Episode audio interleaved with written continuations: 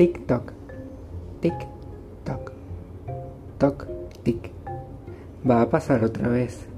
Sí, parece que va a empezar otra vez un nuevo episodio de Caminos Bifurcados, un podcast donde somos expertos en entender los entrelazamientos cuánticos y las paradojas del espacio-tiempo, ¿cierto? No, no lo creo realmente. Saludos a todos, soy Rafael y hoy vamos a hablar un poco sobre algunas frases filosóficas de la serie Dark.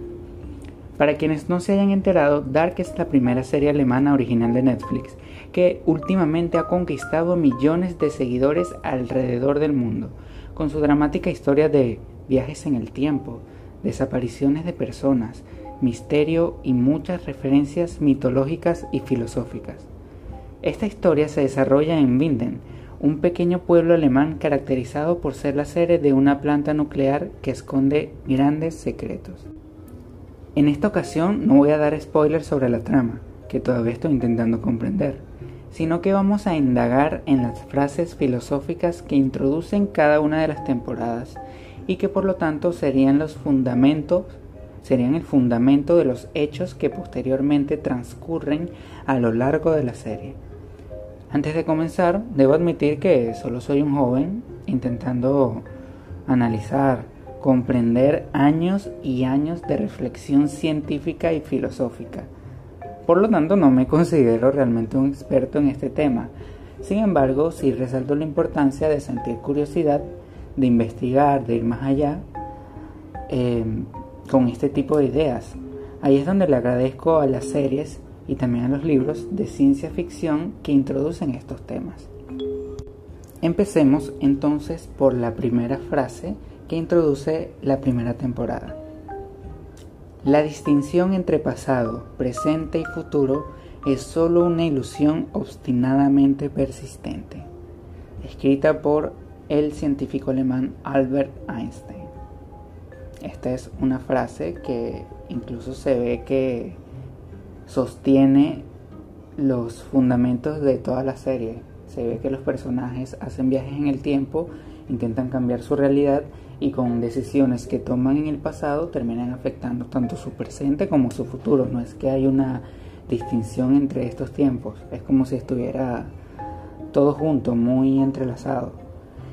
Resulta que esta referencia proviene de una carta a la familia de Michel Beso, el colaborador de Einstein de toda la vida y su amigo más cercano.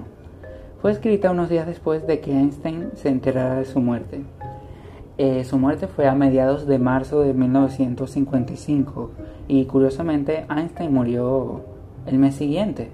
Pero bueno, él escribió esto. Ahora ha partido de este extraño mundo un poco antes que yo. Eso no significa nada. La gente como nosotros, que creemos en la física, sabemos que la distinción entre el pasado, presente y futuro es solo una ilusión obstinadamente persistente. Ahora vamos a hacer referencia a lo que dice el doctor Paul Mainwood. Es doctor en física de la Universidad de Oxford. Esta respuesta relativa a esta frase la encontré en un foro de Quora, un foro de preguntas y respuestas. Él dice esto. Einstein se refiere a la concepción de universo en bloque, del espacio-tiempo. La visión del bloque universal de la realidad física contiene el tiempo pero de una manera notablemente diferente a nuestra concepción habitual. Presenta una visión cuatridimensional en la que todos los acontecimientos a través del tiempo y el espacio se encuentran en una base ontológica igual, sin ningún sentido en el que los acontecimientos presentes se juzguen más reales o actuales que los pasados o futuros. ¿Qué? Bueno, quizás indagamos más en lo que es el concepto de esta teoría del universo en bloque, podemos entender mejor.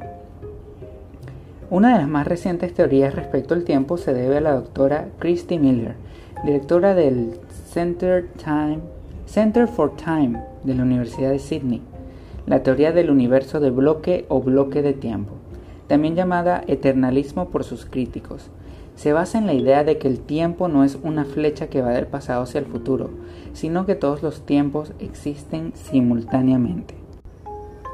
Considero que esta explicación corresponde a la manifestación cíclica del tiempo que expresa Dark. que se puede ver en lo que ellos hablan del bucle del tiempo, en la triqueta, donde no hay un comienzo, no hay un fin. Y en definitiva, Einstein, basado en esta teoría, rechaza la concepción lineal del tiempo. Y por eso que declara que no existe separación entre estos. Muy bien, entonces entendiendo que estamos ante una situación donde los tiempos están todos correlacionados entre sí y habitan de forma simultánea, podemos continuar hacia la segunda frase, que introduce a su vez a la segunda temporada. Dice así. Si miras mucho tiempo dentro del abismo, el abismo también mira dentro de ti. Del filósofo alemán Friedrich Nietzsche. La frase completa sería esta. Quien con monstruos lucha, cuide de no convertirse a su vez en monstruo cuando miras largo tiempo un abismo, también éste mira dentro de ti. Y aparece en uno de sus reconocidos libros llamado Más allá del bien y del mal. Resulta que ese abismo, a grandes rasgos, simboliza o representa el mal del ser humano. Según Nietzsche, al hombre le ocurre lo mismo que un árbol. Cuanto más quiere elevarse hacia la altura y hacia la luz, tanto más fuertemente tienden sus raíces hacia la tierra, hacia abajo, hacia lo oscuro, lo profundo, hacia el mal. Aquí el filósofo alemán nos advierte sobre la existencia del mal. Sin embargo, en vez de huir o negarlo, nos invita a que lo investiguemos de forma racional, nos reconozcamos en él, es decir, que asumamos el hecho de que este mal existe y no deberíamos oponernos al hecho de que es parte de la condición humana. Por lo tanto, este mal es una parte de nosotros quizá me recuerda un poco al arquetipo de la sombra que describe Carl Gustav Jung. La frase también es una advertencia. En Dark existen personajes que realizan actos malvados, ya sea porque las circunstancias los motivaron o porque quisieron alcanzar algún objetivo. De eso se trata, de reconocer el mal sin dejar que se apodere o tome el control de nuestra voluntad. A eso es lo que nos invita Nietzsche. Y por último tenemos la tercera frase que introduce a la temporada final, al último ciclo, como se diría en Dark. Dice así, un hombre puede hacer lo que quiere, pero no puede querer lo que quiere. De Arthur Schopenhauer, filósofo también alemán. Es muy curioso que los grandes pensadores que fundamentan esta serie prácticamente todos son alemanes.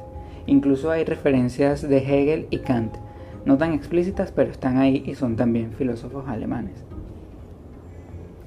Y miren quién dijo esto. Albert Einstein dijo en 1934, la frase de Schopenhauer, un hombre puede hacer lo que quiere, pero no elegir lo que quiere, ha sido desde mi juventud una fuente de inspiración y un manantial de tolerancia. Es evidente que Einstein tiene una visión determinista de la realidad. Esto quiere decir que el mundo está configurado bajo unas leyes que van a permitir que siempre sucedan las mismas cosas, que pasen las cosas una y otra vez.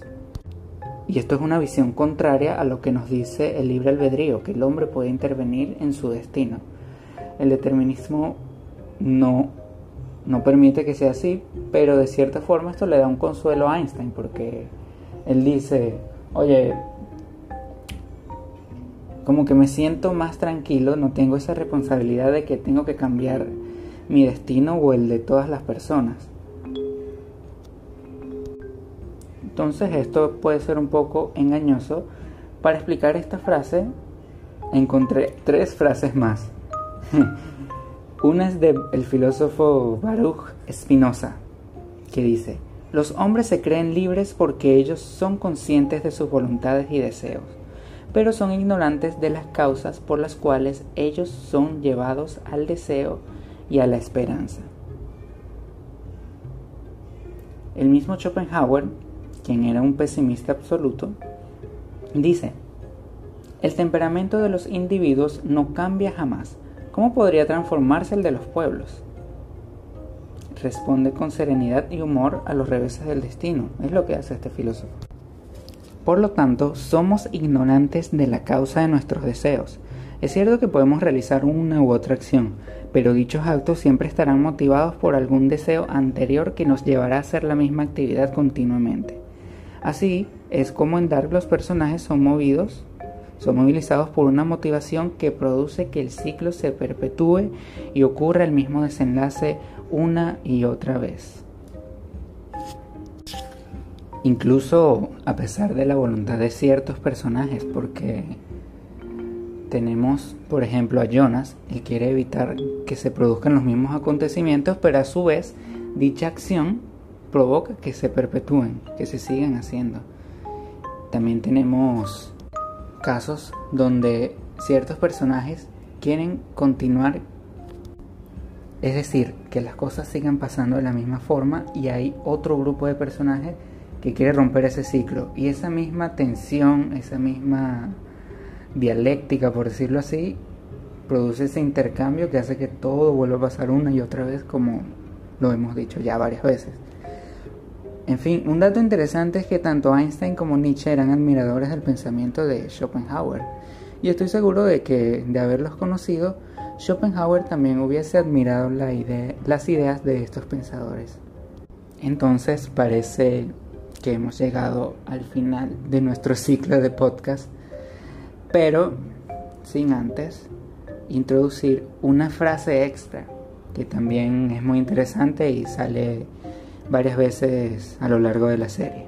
Dice así, el que tiene ojos para ver y oídos para escuchar puede convencerse a sí mismo de que ningún mortal puede mantener un secreto. Si sus labios son silenciosos, parlotean con sus dedos. La traición resuma de ellos a través de todos sus poros. Es dicha por Sigmund Freud, psicoanalista alemán. Esta frase aparece en, dicha por el inspector Clausen al inicio de la segunda temporada. También aparece en un par de ocasiones, pero considero que también define la, la, la naturaleza de los personajes de la serie. O sea, estamos hablando de familias que tienen secretos entre ellos y, y al final, como dice también en Dark, la, filar, la, la filar. Esto debería ser un blooper. La verdad siempre sale a relucir. Incluso como decía Buda, hay tres cosas que no podemos ocultar. El sol, la luna y la verdad. Muy bien, entonces gracias por escuchar. Recuerda seguir el podcast en cualquiera de las plataformas donde lo escuches. Y puedes darme feedback en mi cuenta de Instagram si te gustó, si no te gustó, qué le mejorarías, algún tema que, quisieras discutir, mi cuenta de Instagram es arroba ráfaga de viento. Así que muy bien, gracias por estar acá y nos vemos en la próxima bifurcación del, del chamino, del camino, llevando bloopers. Chao.